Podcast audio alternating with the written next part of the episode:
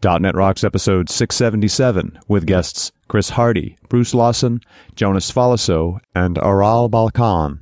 Recorded live Thursday, June ninth, two thousand eleven.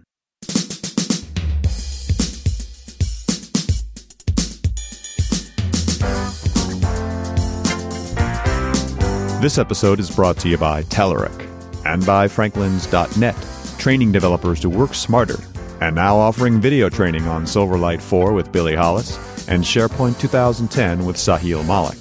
Order online now at Franklin's dot net. And now here are Carl and Richard. Hey Oslo! Welcome to .dot net Rocks!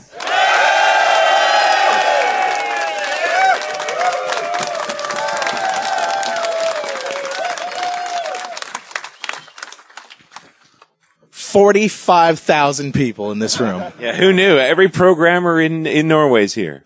Hey, man, how you doing? I'm good. It's been a long day, though. We've been doing a lot of shows. Yeah, punchy. We're punchy. I like it that way. Of course, and our fans do, too. Hey, we are here in Oslo, of course, at N D C twenty eleven, at the Oslo Spectrum in Oslo, Norway, with an esteemed panel, and we're going to be talking about mobile applications. But before we can do that, we need the panel to introduce themselves. So go right ahead and tell everybody who you are. Oh, hi, I'm Bruce Lawson, and I work for Opera, who uh, make Opera Mobile and Opera Mini for the uh, for the mobile phones. Awesome.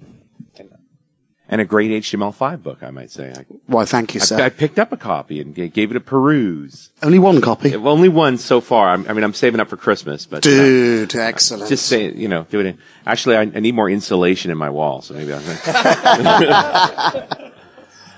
Moving right along. Thank you, Bruce, for coming on the back. Hi, uh, my name is Aral Balkan, and I'm a user experience designer and developer, and I mainly make uh, iPhone apps. Doesn't mean Clapton. What? Yeah. And, yeah, apparently. Yeah. yeah. We were singing together last night. Absolutely. That's mm-hmm. cool. On a boat. Yeah. It's kind of like the Old Spice ad. Yeah. Yeah. It's good. And um, uh, my name is Jonas Falasso. I work for Beck Consulting. I'm a software developer, mainly on the Windows platform, but more and more lately I'm flirting with the other side using tools like Monotouch, uh, developing a little bit for the iPhone, and looking into other stuff as well. Uh, I'm Chris Hardy. Uh, I work for a company called Great Fridays in Manchester, and I kind of do a lot of bunch of uh, Monotouch work, Mono for Android, Windows Phone seven, and uh, mobile sites as well. So, so we got Android, we got Monotouch, we got iPhone, we've got Windows Phone. Right? No, we've got web. We've got web. What else is there? H T M L five. Yeah, H T M L five. And I know, Bruce, you're you're H T M L five guy. Yeah, I can be H T M L five man for the for the right. hour if you like. Any Silverlight guys in the world? Okay, I'll, I'll you, take you it. I'll take it. it. I know. I'll take it on. I'll just give a session about Mono, which is uh, close to dead platform, so I'll, I'll take another one. Woo! That's the way we're going to start, is it? That's where we're, that's where we're going. Okay. Uh, I'm just preparing myself for the beating. I mean, the challenge here is, uh, can we really write once, run anywhere? I mean, is that the goal? No. All right, we're done. Thanks. Thanks. You've been a great audience. Yes. See you next time on uh, .dot net Rocks. can, can I elaborate on that? Yeah, um, please I th- do. I think write once, run anywhere is like the biggest myth, and we've known that it's a myth for a long time. Mm-hmm. Um, I think really what works is write once, optimize everywhere. Because in terms of the user experience, you need to optimize for whatever platform, device, et cetera it's running on. You can't just run, you, you can write once, run everywhere, but it won't run everywhere well. And that's important. Yeah, I, I agree with Aral there. You can write once and it will run everywhere, whether it runs uh, giving a seamless experience with the platform it's on is another thing. On the other hand, running but not optimally is better than not running at all. Well, we're really only talking U I here, after all, right? Isn't the ultimate modern application going to live in the cloud and going to run somewhere else, and we're just, you know, accessing that through a shell? I guess that's parts of it. Like, more and more of our applications are talking to back-end services, getting data, connecting different cloud services. But at the same time, you need to have all that code on the U I layer to get that great user experience. And I actually do agree with Aral that you need to optimize for each platform. And yeah. That's why the Monotouch and bringing C sharp and dot net to uh, iPhone and Mono for Android is pretty interesting, because you can take the piece of code that does not involve the user experience, so getting that REST data, getting it into model objects, populating the U I, but at the same time, you're using the exact same U I components. So the U X will be indistinguishable since you're using the native platform versus some kind of abstraction like, for instance, Flash. Yeah. What's interesting about Monotouch and, and the Mono for Android is that we have C sharp for the iPhone, we have C sharp for the Android, now it's C sharp for the Windows Phone. It's funny, isn't it? Yeah, it, it took fun. a long time. And it's also a, a pretty uh, limited subset compared to Monotouch and uh, Mono for Android. Yeah. Um, so you don't have direct access to write files to the system, and um, you don't have synchronous download files right. or download strings, so you have to always do it asynchronously. So, yeah. I mean, they're stopping you from shooting yourself in the foot, but sometimes you want to be able to have that access as well. So it's, and, and you wanted to say something. I was just going to say before we go too far, um, I, I think there was a comment made about uh, the bits of the app that don't impact the user experience, and I think part of the fallacy that we fall into, or, or the fallacy that we fall into, is is uh, that we think that there's a separation between things that affect the user experience in an app and things that don't, whereas everything does. It, you can't separate the back end from the front end. Your back end will impact the user experience. So the point being, user experience is not just U I. Exactly. It's the whole experience. Exactly. Okay. Is it the architecture, the back end, that's going to affect differently? Or when I make a when I make a, a, a REST call on Android, is it going to result in different U I than if I make the same REST call on a Windows Phone?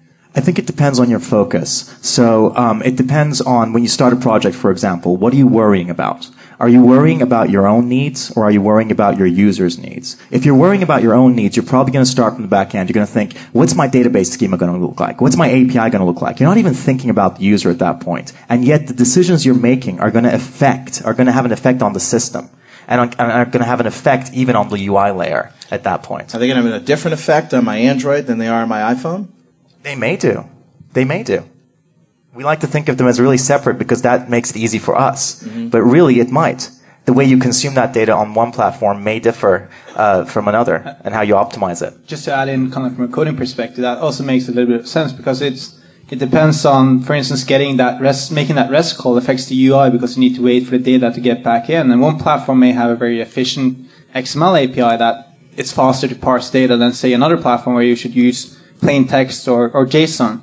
But at the same time, again, another case for using C sharp and dot net on the different platforms is that you may, very well may end up with even a better user experience in terms of the non-visuals, getting the data, not screwing up the non-visual aspects of the app. Because you get things, for instance, like garbage collection. A lot of native iPhone apps may run out of memory after running some time and getting a shitty user experience because of that. So saying that you have to use the Uh, vendor-provided language in order to get a good user experience. I'm, I'm not sure if that's true, but I do agree that you need to use the local U I layer and local U I widgets to get mm. kind of like the true native experience. So, so, so absolute yeah. like right ones run everywhere for the entire app. Uh, I don't believe in either. Yeah. For, for for most type of apps. We we certainly want to reuse as much as we can, and it sounds like if we're using Monotouch and we're using Mono for Android, and we're writing C sharp code for the Windows Phone in Visual Studio, how much of that code can commute between those three platforms? It, it very much depends on, on how much uh, kind of native stuff you want to access. So if you're building something for Monotouch and you've got background services, or um, you know, it, it uses push notifications, that's very specific to, to Apple, whereas if you're going to do something for Android, Uh, you might need to then take advantage of the way that Android does things differently yeah. to iOS. So it depends on what your app needs to do. So um, if you have if you have those sort of client-side service, uh, you know, I wouldn't call them business objects, but you know, the, the sort of stuff that does the G U I on the client side, that's mm-hmm. not U I. You know, a lot of that can transmute between yeah, these two. Yeah, certainly. Um, but then some stuff, if you try and play video, it's going to be different sure. uh, on different platforms. So if you've got a lot of video content in there, Um, then you're going to have to rewrite it for the different platforms. And in the end, isn't Monotouch is still, you're using C sharp to call to Cocoa, right? You're, yeah. you're still actually yeah. using Apple's at, at library, so that's yep. distinctive to that platform. Exactly, and that's part of the point. Currently, we, we talked about uh, reusing code, but there's also the fact of reusing kind of like skills and skill set, mm-hmm. that instead of having to train your entire development organization in both C sharp for Windows Phone, Java for Android, and, I, and Objective-C for Uh, the iPhone, you could at least use the same skill set, even though you cannot reuse the same code. Right. Uh, use the same language, but you code against the Kukua Touch A P Is. I, I guess the question is, how good is the code that's being generated by Monotouch? Like, is it apparent to someone who reads Objective-C that this has been generated? It, well, it doesn't generate any Objective-C code at all. Okay. So it, it either can pass down to ARM in terms of the .NET side, mm-hmm. um, or it will call into the Objective-C side. So you've got Objective-C running, you've got the Mono framework running, and it will go to whichever makes best fit. Okay. So if you're going to be accessing the file system, it'll, it'll be accessing those places um, via .NET as it would on any other device running ARM. Um, but then if you want to call in Objective-C, yes, there's going to be some slight overhead because you need to call into Objective-C, but it's going to work just as native as uh, a normal uh, table view or something would be. Uh, you normally hear people complain that, oh, my my table view is really laggy when I when I scroll it, and, and that's because you're not doing it right, not because yeah. it's Monotouch making it slow, because it's just as native as any other thing. My H T M L five friend over here is exploding. I know you're trying. Well, I, I know this might be the wrong audience and the wrong panelist uh, colleague, so I'll I'll let you know now that next Sunday I'm doing my Uh, blue belt kickboxing grading, so bring it on. But uh, we, we all seem to sort of be agreeing that you can't uh, write once and run anywhere, and arguing the various merits of weird nonsense like C sharp versus Objective-C. But we've got a really great platform that you write once and it runs everywhere, and it's called the web. You know, websites will work for me on Opera on Ubuntu, or Safari on a Mac, or I E on a Windows machine. Um, and the whole trajectory of where web development's going is, with the H T M L five thing, uh, is towards interoperability and extending the web platform. It's not there yet, but you could argue that, uh, excuse me, that native apps are an historical and accident and are a temporary fix until the web platform gets there. Leave it, Aral. So uh, I think I should take it. Actually, we don't have the reason we have things like PhoneGap, for example, is that you can't yet access native stuff on the platforms mm-hmm. from uh, good old vanilla JavaScript. But that's coming. You know, eighteen months ago, there was no way to access G P S across devices. Now we have a trivially simple geolocation A P I. Um, we're getting uh, a, a camera A P I whereby you can access the device camera from JavaScript on a website. Obviously, you have to grant it permissions, and there's privacy implications. But anybody who doesn't want to beat me up after this spiel, I will show you a demo of a website. My, that, uh, my first thought was, as long as people are running I E six, the web's not compatible. Well, if Microsoft will do the decent thing and backport I E nine to Windows X P, then win, uh, then I E six dies. So I'll, I'll leave that to our Microsoft friends if there's any in the audience.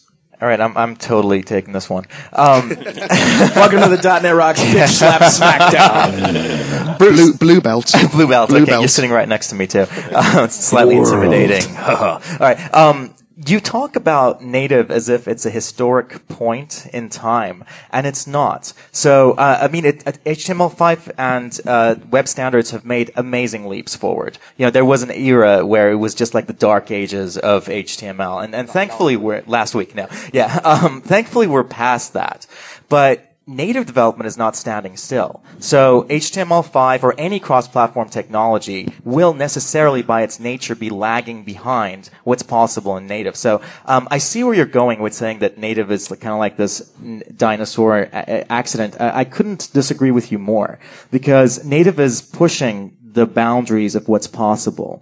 It's great that we have a cross, cross-platform technology like H T M L five, but um, having just launched a site the other day after having not slept for a few days, um, I can tell you it doesn't work the same way across browsers. It's so much better. Mm-hmm. But there's so much you can do. But it's not just about rendering. I mean, we're so much into the aesthetics. Like, can it render the same way? We have responsive design. Will it render differently on, on a mobile versus a desktop? How does it scale? Mm-hmm. How does it behave? The behavior of a site, an app, on a phone that's a touchscreen that you're using as you're walking in the street is fundamentally different to the behavior of an app on your desktop as you're sitting in your office. Context is key. Mm-hmm. The ergonomics of it are key. So how do we adapt that? So there, it, I think it's a more comprehensive question. Yeah, I, I, I kind of agree, even though you couldn't disagree with me more. So that's kind of a, a paradox of agreement, disagreement. But I do agree with you somewhat. it, it's true that if um, a group of engineers who work in a closed company who report only to a group of shareholders dream something up, it's going to be faster in development than a, a cross-platform language like H T M L five or JavaScript or C S S. That, that's the nature of it. Um, However, I've completely forgotten what my point was. No, I, uh, well, you were saying earlier that it's better if something runs, right? Even if it doesn't run that was well. My point. Yeah, your point was that it's it's better it's better that something runs at all than you know uh, rather than not running on a platform. And and I disagree with that because it's fine as long as you don't have competitors. Mm-hmm. But what happens the moment you get a competitor? So your first market, let's say, with an app. Because you've used, you've used a cross-platform technology, and you've gotten to ninety percent. But a competitor, because, say, they used a native technology, got to one hundred percent or ninety-nine percent, and you're having a really hard time with that last nine percent or ten percent optimizing it. But what but happens then? If you have one hundred percent uh, U X marvelousness on an iOS device, and every everybody with an iOS device buys it. That's four percent of the world. If you have a, well, nine, you've made millions. Do you care? You've made three pence or half a kroner or something. That's what most people make with an iOS. Not if everyone buys it. I, I, I know you have a. I know yourself. You have a yacht in Brighton Marina. From this is uh, pure gold, ladies and gentlemen. Pure gold. From your apps, but dude, most people don't make any money from them. The money's made by volume, and with one hundred percent of the planet as potential consumers, that's where the money can be. This portion of .dot net Rocks is brought to you by our good friends at Telerik. Hey, can you ever have too many free tools to complement your development skills? I didn't think so. So our friends at Telerik are giving you now more than thirty free products for application development, automated testing, agile project management, and content management. And we're talking free, free. Not a trial, not a demo, but free, complete products supported by a community of over four hundred forty thousand developers at Telerik forums. From free A S P dot net Ajax, A S P dot net M V C, and Silverlight controls, to the free O R M solution and automated testing framework, to free agile management tools and content management systems, all of these and more are available to you for immediate download at telerik dot com slash free stuff. Most of the free products can be used for commercial purposes and give you access to supplemental support resources, such as documentation and forms. Go to telerik dot com slash free stuff now and take full advantage of the available free of charge products. And don't forget to thank them for supporting .dot net Rocks. So how do you make money with the web app stuff? With the web app stuff? You pass around a hat. Phone gap. If, if you have a question, by all means, throw your hand up and let me bring the microphone to you. Remy Sharp, co-author. Remy. Okay. Um, uh, how do you make money from uh, a web app? F T dot com. They're making money from their mobile web app. End of that. Um, and the second thing, uh, just uh, what Aral described. I mean, I was hearing what he was saying, but all I kept hearing was Flash gets there first to market. Flash is leading the way, and it's exactly the same. They, it's not at all. Flash is a cross-platform technology. It, it's not completely. It totally is. I mean, that that was the that was why Flash was successful. And H T M L five is behind Flash, and now it's going beyond. And everyone kind of cried out, "Look, uh, H T M L five is alive. Flash is dead." I mean, it's not true, but it's a similar um, a similar idea in terms of, you know, if you if you're one single company that can go and um, Uh, innovate in one particular technology, and you can add all the latest, greatest features like Adobe in Flash, then yeah, you'll have access to um, the accelerometer, or like Apple are doing with their, their phone. I think it's the same thing. H T M L five is behind, but it's, like I said, one hundred percent of the market, not um, not for. I don't follow that, because Flash is definitely behind. I mean, especially on devices today, Flash is suffering from exactly the same problem. It doesn't run well. It Yeah. Well, five years ago, what Flash did well on the web was it allowed you um, to create a similar, almost exact experience across the three desktop platforms that it kind of supported, two desktop platforms and maybe three browsers. And today they're trying to do that across hundreds of devices and failing. I mean, Air is a huge failure in my eyes. And I'm, I did Flash for ten years.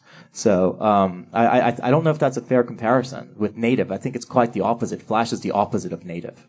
I would point out as well that Remy's a green belt in origami. so, uh, you know, you ought to be careful. Basically, I'm getting beat up at the end of this, is, is where this is going. Uh, we just learned by talking to Ingo Rammer that Adobe Air is uh, currently one of the only ways that you can package up an H T M L five uh, application and install it on Windows. H T M L five, JavaScript, C S S, package it up into an installable package, install it on Windows as an app.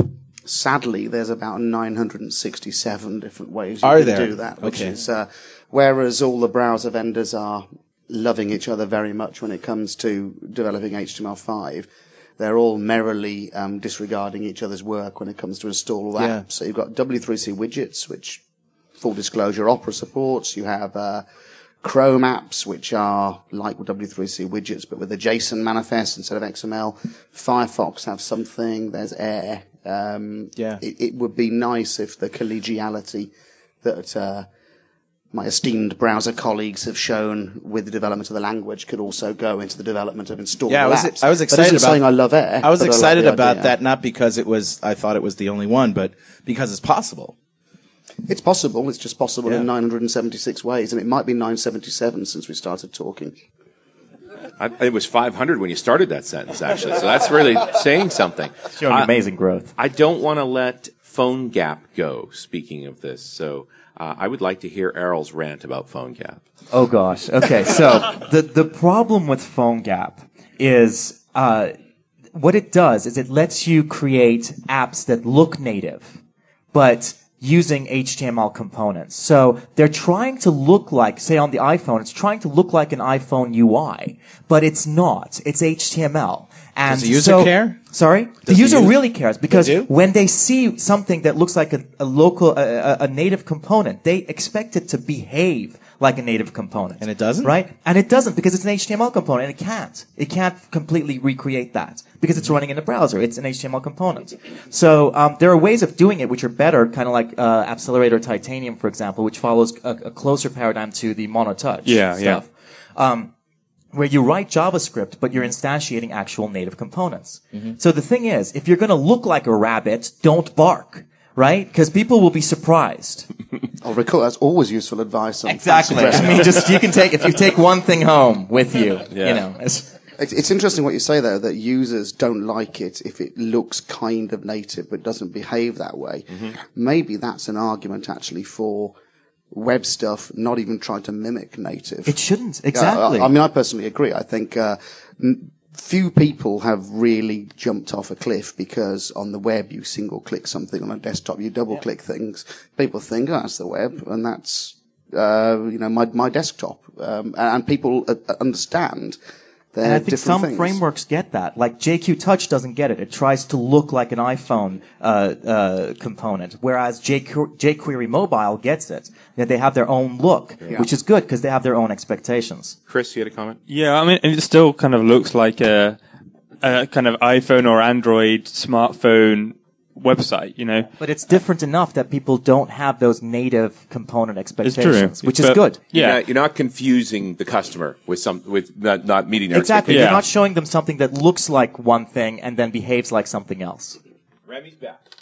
So, um, you've, Aral, you've heard this before anyway. I love in you, Remy. In PhoneGap's defense, at no point does it say it is trying to replicate any of the U I, and in fact, they say that they're not, or that they're not. Planning in the short term to You're right, create actually. Sorry, any U I I mixed components. It up with with J Q Touch. Yeah. PhoneGap, because J Q Touch is used a lot with PhoneGap to create that. So J Q Touch is what I was really ranting against. Okay, yeah, PhoneGap, PhoneGap is just to there the to functionality. Yeah, it, it it's there to expire itself. Once the browser provides all that technology, it won't have a reason to exist. Which and is they aim for that in the first place. So. Yeah. Uh, so, but if you're using PhoneGap, use a U I component library or a framework like jQuery Mobile, which doesn't try to mimic the native components. Yeah, thanks for that, Remy. Yeah, I mean, we, we really like PhoneGap, uh, me and Jonas, and uh, for Monotouch and Mono for Android and Windows Phone seven, we've taken that abstraction they've created on, on that platform, so how to access contacts and how to get geolocation, we've, and we ported it over to, to work on, on those Monotouch and all those platforms, mm. because the A P Is are great, and it's, it's a way that you don't have to think about how does the native platform work, but it still uses all the native functions. Yeah, so. And of course, it's it's uh, kind of like the smallest common denominator. But in many apps, for instance, you need to take a photo, not much more. You need to bring up the camera, take the photo, and get the bytes back. And if that's all you need, then maybe like a subset like PhoneGap gives you the features you need. But if you need to do something more premium, you need to overlay something over the viewfinder or things like that, then you need to go full native. So again, it depends on... I've got a website on my phone that will do exactly that. I can Okay. Can, can you even manipulate the image bytes yeah, on it, the viewfinder? I wanted to show you this because it was too far away. It's on radio. I, I, I can take a picture of you and what it will do facial recognition like? And then overlay a Mario moustache on you, which is obviously a, a, a vital application. That's what's, awesome. What's the performance like? Because I've used the uh, the camera, for example, and there is a on an iPhone, at least with PhoneGap, there's a huge delay from when you call it to when the camera comes up, to the point where if that was a native app, you'd think that it had hung. Yeah, it's kind of like yeah, using the iPhone to make a call. Yeah, exactly, yeah. exactly. That's, yeah, basically. Oh, yeah, it's it's a crap phone. So it's a lovely little, does anybody, little computer. Does anybody here not think that H T M L five is going to grow and get more powerful and, and get more standardized? Does oh, anybody well. not think that? Not at all. Yeah, even, so, even Microsoft is jumping on it when the Windows eight demos and yeah, that's, they keep missing though, right? Yeah, at least they're trying. They're, they're jumping so, towards it. They just keep going off the side. So native app developers, do are you obsolete soon? Not at all. No. I, and I yes, think, Remy says yes. Well, uh, okay, and and I think we need to also separate the development technologies from deployment and how some, something's deployed. Mm-hmm. I think H T M L, C S S, and JavaScript are probably three of the most reusable, most valuable skills you can have today. And you can use them in native dev. You can have some of your code base in web, sta- in web technologies mm-hmm. and reuse that. Are you going to deploy on the web is a separate question. Yeah. So I, I think, I think uh, web skills and web technologies every developer today should know. Uh, you hinted, there was a little debate here, but I'd like to see where folks are at in terms of uh, uh, the viability of the App Store as a revenue stream now. I mean, four hundred thousand iPhone apps. Now it almost seems like it's a lottery hit to get an Angry Birds. You know, that's just the exception. There's so much stuff in that store, I can't find anything. Well, there's, there's a lot of shit there. Yeah. yeah. Well, this is what's quite nice about Windows Phone, because even though there's not tons of people using it... No one's developed anything for it yet. That's a feature. But, I mean, there's there's only twenty thousand apps in the store, so it's not hard to distinguish yourself from a really great app. And rumor has it there's at least that many phones. I mean, that's what's, that's what's great about the Z X eighty-one, because there's only nine programs that run on it, so we should all run out and get one, I think. It's... People, people are buying them and buying stuff on them. Yeah, so... It's a way of making money from it. Well, seriously, Richard makes a good point. The the App Store, is that the end-all, be-all of, of sales for for software developers? At least it's a better option than what we had before. Going out to different websites, buying software. Purchase software has been around forever and probably will be.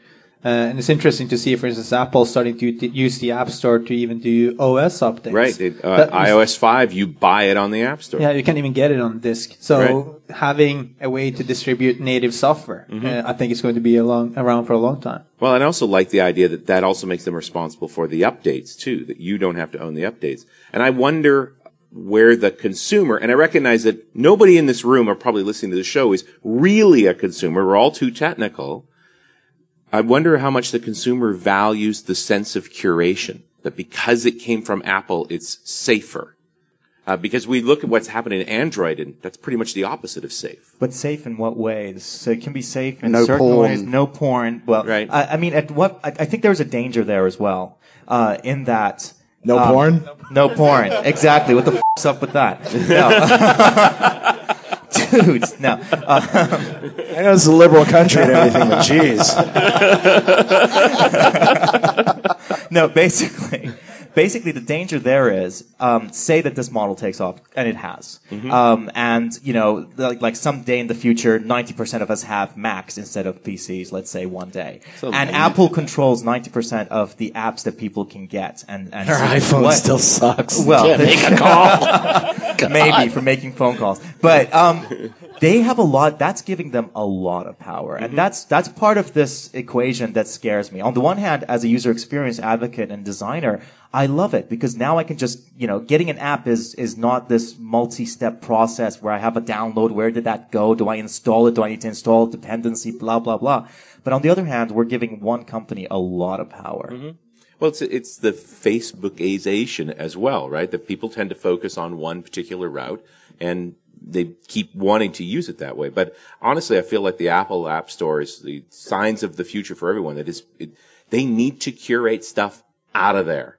It needs to be diminished in some way. I think it should be run by the United Nations. What do you think? Is that a good idea? Then, then how many fart apps would we have just to be just to be egalitarian?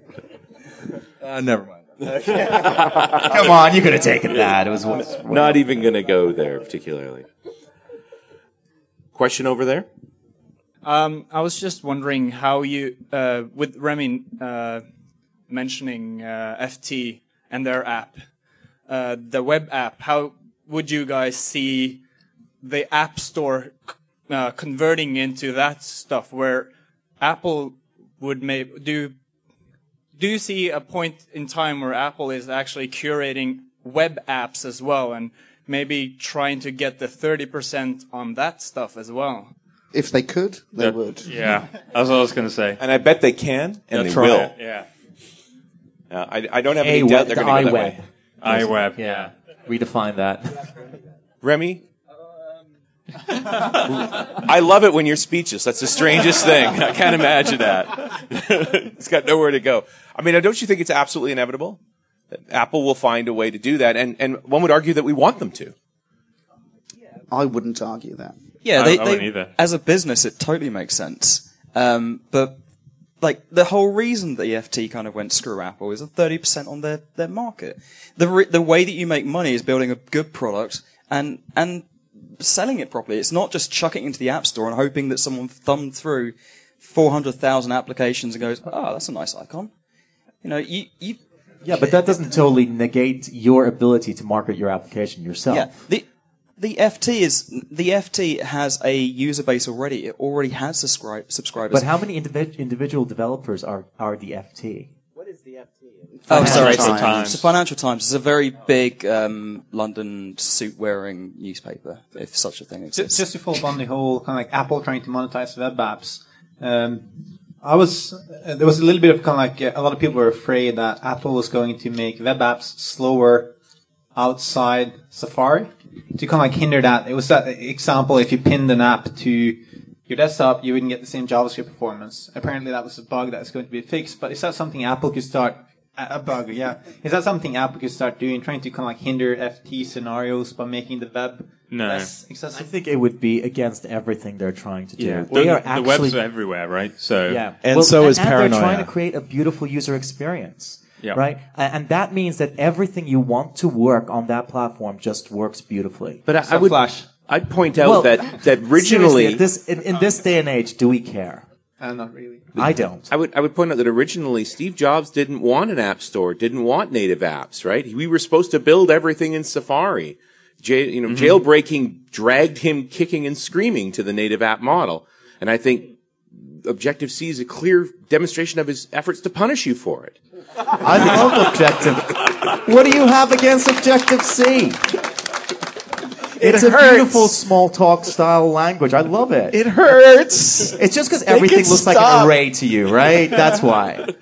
You said beautiful and small talk in the same sentence. I'm just trying to get past that. Credibility. I know. Gone. Right, Down gone. you go. Yeah. So I, I would like to actually see more more companies take the F T route and, you know, bypass the App Store and, and build kind of those experience with H T M L five. At least it's not going to be native, but at least it's a way of telling Apple that you have to give us non-European. You have to give us non-Europeans the sort of F T story because I you're assuming a lot, I think. So what, what I'm aware is they had a, an iPad app, and they probably had an iPhone app as well. This is a newspaper, right? Yeah, so this is a newspaper in, in London, and um, I mean they they sh like show stocks and and financial data and that sort of stuff. Okay. So I'm presuming they already had people paying for the paper every week, and then part of that they can just go on the website, subscribe for a month or like rolling subscription. Yeah. And Apple, I presume, said to them, "You need to get your app off, or we're taking thirty percent, and it's going to be an in-app purchase," and that sort of stuff.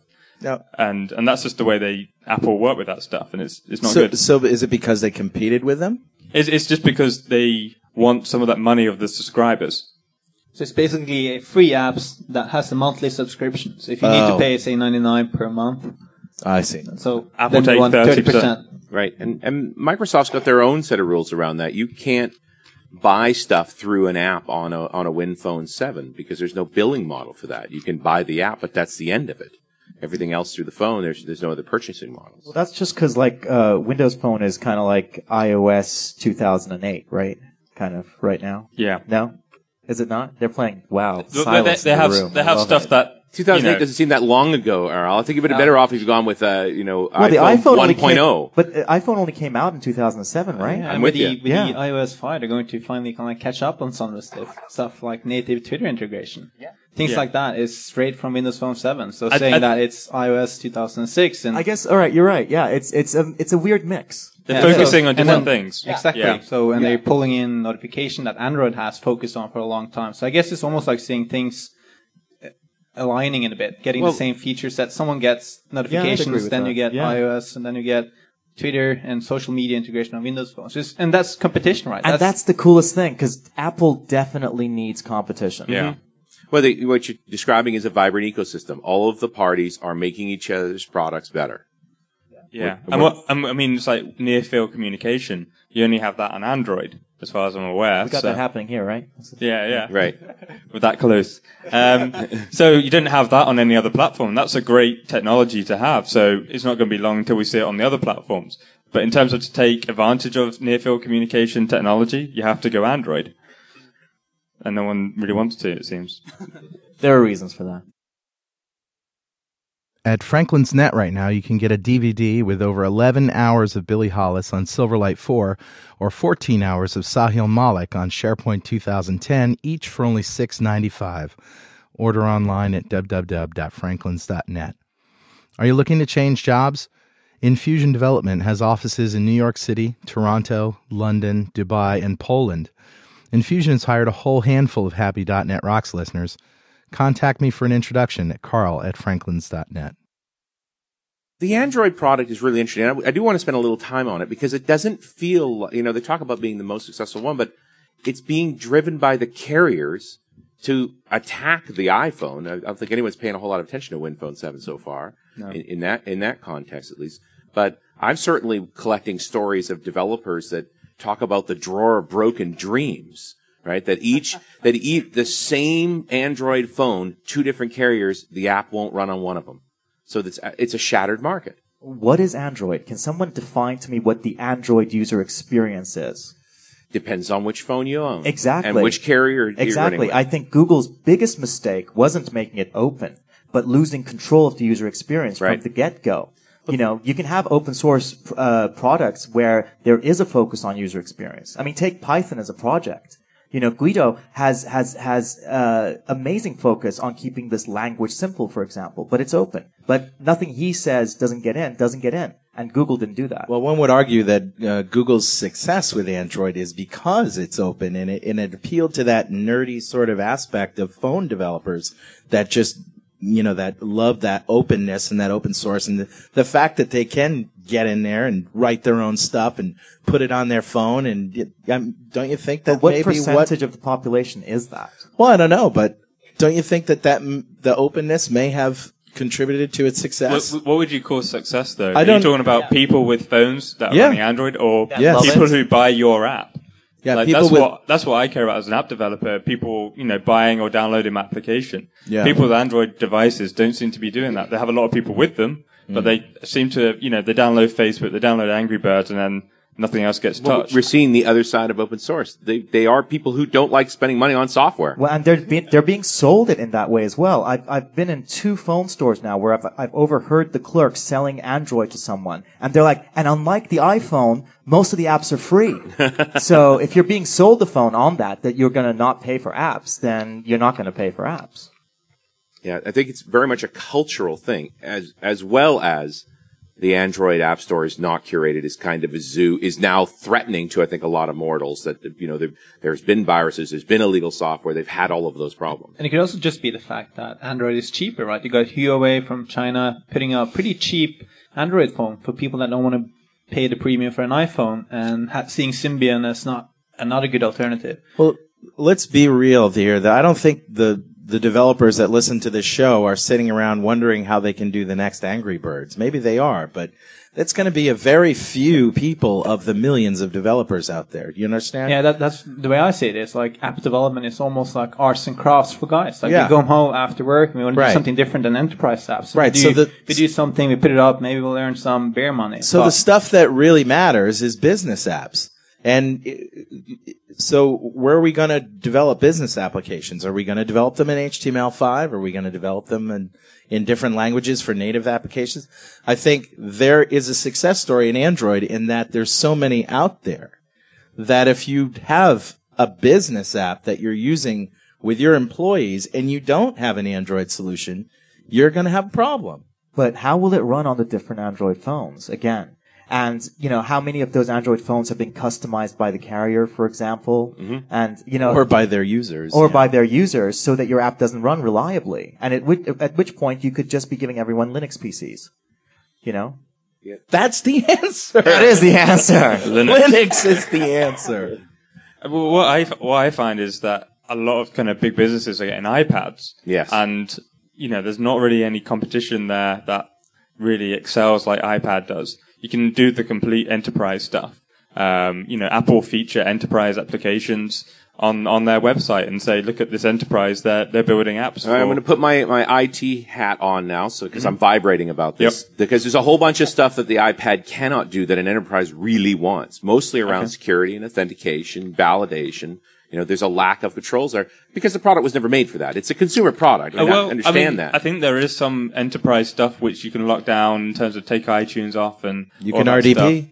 You can remote. You can R D P with it. Yeah, yeah, it's pretty cool. So I think I think they do have enterprise stuff, but I think that's you're not meant to talk about it. That sort of thing. So. Well, I, I, what I'm seeing a lot of is, uh, I'm not an enterprise person at all. You know, I do consumer stuff. People, mm-hmm. if they like it, they buy it. If they don't, they don't. And there's no politics or anything. So I love that. But the reason I'm here at this conference and the reason I do my course at the people who organize this conference uh, at their venue, um, is, uh, my, my, the people who attend are all enterprise. And I was like, why are these people taking an iOS course? Mm-hmm. Right? And, and without fail, it's someone's boss who has an iPad going, we need to make something for this because I love my iPad. Right. And and I think that's a real factor. And yeah. we're seeing people interested in, in iPad and iOS development because of that. Not iPhone, but iPad development. The people who come on my course yeah. are interested in iPad, not iPhone. Well, and there's a whole bunch of Slate computers that are going to run a shiny new version of Windows very soon. That's yeah. going to be quite an interesting development, don't you think? What do you think about that? I think interesting is the right word. Yeah, okay. How so? Well, again, the same thing. I mean, uh, what, what are, are, is Microsoft going to have control over the hardware and the software? If they can, then they can compete with an entity that has that. That's they, the key key issue of our time in user experience. They certainly have the enterprise market's attention. Well, I'm sure they do. And and again, we're we're, we're talking about two very different markets here. Enterprise and consumer could as well be living on different planets. Right. So Microsoft is is hugely successful in enterprise, and even if they fail dismally in consumer, which they are, uh, they they will continue to be hugely successful in enterprise. Well, that's where the money is. Quite possibly. Yeah. There's a lot of non-enterprise people out there in the world too, with purchasing power. Yeah. But the the real money is in business software for for developers, certainly. Am I am I right? Yeah. Am I wrong? How many people think I'm wrong? By clap. Not a whole Everyone lot. thinks yeah. you're right. Awesome. Yeah. No, they're they're they're withholding their judgment. We'll we'll see. I mean, obviously we've had big wins in consumer software, but uh, I think for a steady income, business owner. Yeah, well, what I'm saying is there are success stories in consumer software, but there are so few of them compared to the amount of revenue that is generated by business software. But I, I think there would be people who are independent developers who are making enough of a living from it. You know, not millions, perhaps, but enough of a living. Um, and the cool thing about it is they're doing stuff they love. They're not just making forms. You know, the same f***ing form over and over again. I did this for some time, and it drains your life, you know? And, uh, and note to I editors, you're going to have to get the bleep.wave file ready. Thank you. So I think it's not just about the money. It's like loving what you do. That's why we do what we do, right? The money is almost, I hope, secondary. And, and also what we're seeing is, is consumer electronics moving into the enterprise. For instance, mm-hmm. with the iPad, the boss having an iPad demanding an app for it. So if Microsoft doesn't hurry up, before you know it, Apple does something to the iPad to make it even more enterprise-friendly. Sure. And it may be too late. And and some of the things they're doing with Slate and Tablet, uh, not announcing how to align phone and Slate slash Tablet strategy, is also something that's a little bit worrying, given how aligned Apple is with iPhone and iPad.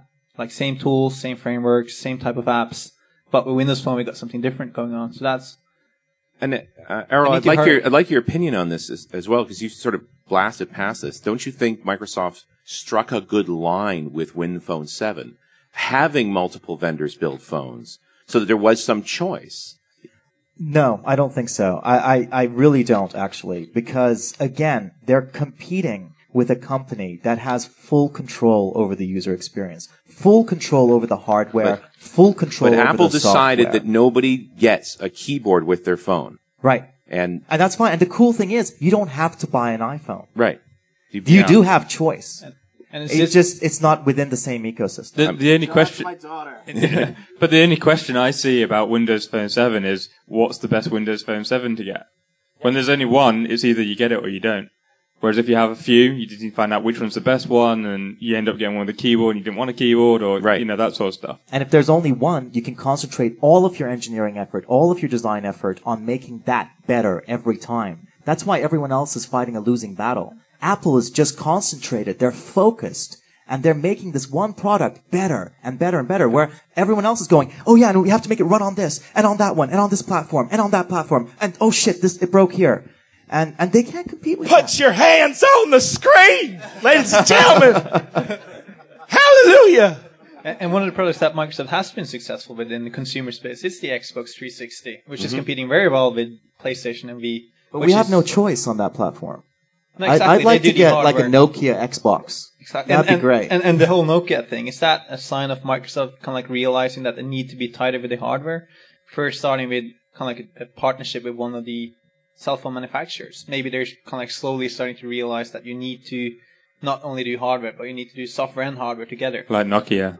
Or, or buy Nokia, like the rumors are saying. Not that all rumors, but of course, there, there's a reason for those rumors, and that's because people probably expect them to have and, some kind of phone. And the thing with the Xbox is it failed because it kept having red rings of death. Right. But people kept buying them because it was it was a great piece of hardware it, and software. It still co- games. It, it cost Microsoft a billion dollars to deal sure. with red ring of death. Like it's yeah. a long time. They're making more money on the online service than they've done on the hardware. Yeah. But uh, you know, in in in some ways, I feel like Xbox is very much like the Google phone in the sense that you know Google's not making buckets of money off of Android, but they spoiled the market. Mm-hmm. And Xbox, they didn't make buckets of money on Xbox, but they spoiled the market.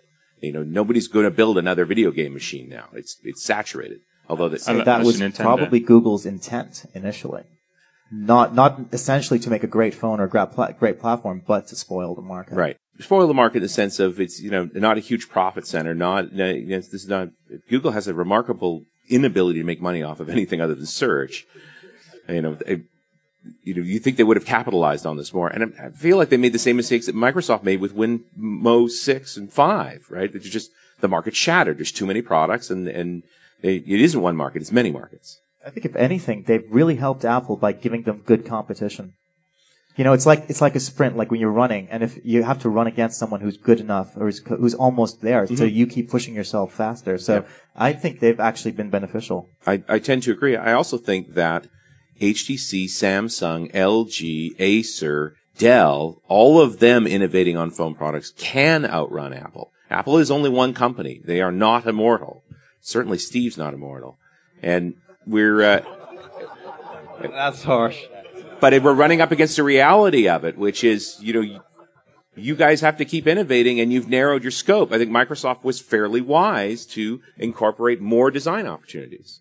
I think the best thing they did was narrow it down and have standards and have, you know, yeah. say you can't just do anything you want to. I, I think they picked a middle ground. Yeah. It's not only one. It's a few, but with very high bars. So that the development process is similar all along, but there is some choice. Somebody's going to make a twelve megabyte camera for their phone. It's crazy, but it, somebody will want to buy it.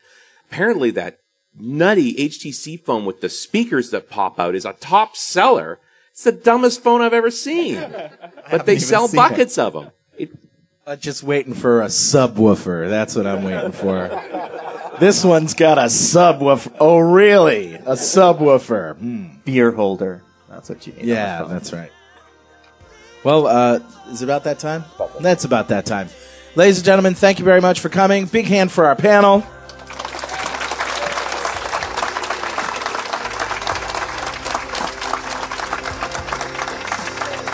And don't let the bastards win. We'll see you next time on .dot net Rocks.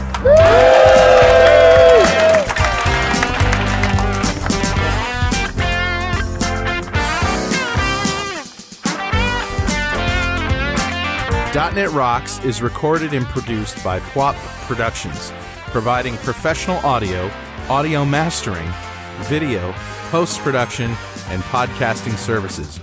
Online at w w w dot p w o p dot com. .dot net Rocks is a production of Franklin's .net, training developers to work smarter and offering custom on-site classes in Microsoft development technology with expert developers. Online at w w w dot franklins dot net. For more .dot net Rocks episodes and to subscribe to the podcast feeds, go to our website at w w w dot dot net rocks dot com.